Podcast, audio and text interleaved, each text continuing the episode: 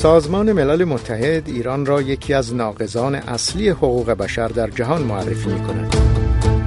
این سازمان تعداد پرشمار زندانیان سیاسی عقیدتی را یکی از نشانه های این اتهام برمی شمارد. اتهامی که مسئولان جمهوری اسلامی آن را همواره رد می کنند.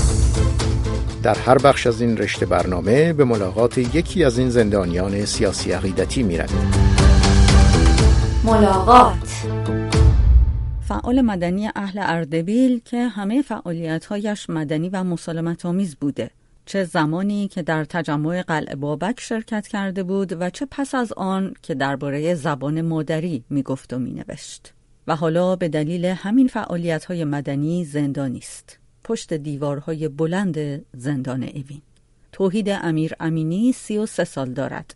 علاقمند به شعر و هنر است و حرفش جوشکاری.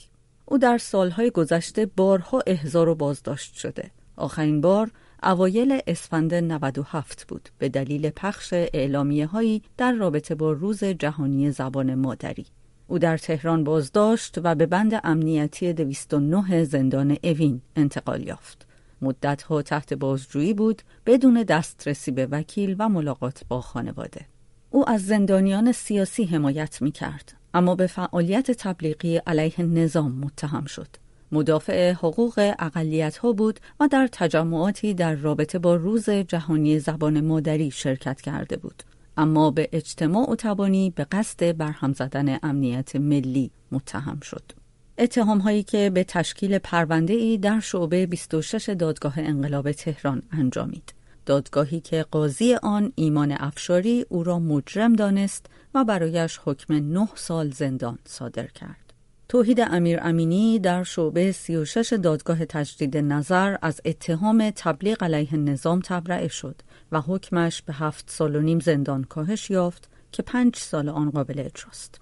این فعال مدنی با حکم دادگاه همچنین به مدت دو سال از عضویت و همکاری با گروه ها و احزاب سیاسی هم محروم شد. و علاوه بر اینها طی سالهای گذشته دستگاه امنیتی جمهوری اسلامی دو برادر و مادر سال خورده او را هم بارها احضار و بازجویی کرده است. توحید امیر امینی از حدود دو سال پیش محکومیت خود را در حصار دیوارهای بلند زندان اوین میگذراند و آن سوی دیوارها چشمان پر اشک مادر سال خوردهش به در دوخته شده تا روزی که فرزندش از بند رها شود و به خانه بازگردد. آن روز شاید سه سال دیگر باشد اگر در ماهها و سالهای پیش رو توحید امیر امینی مشمول اف قرار نگیرد.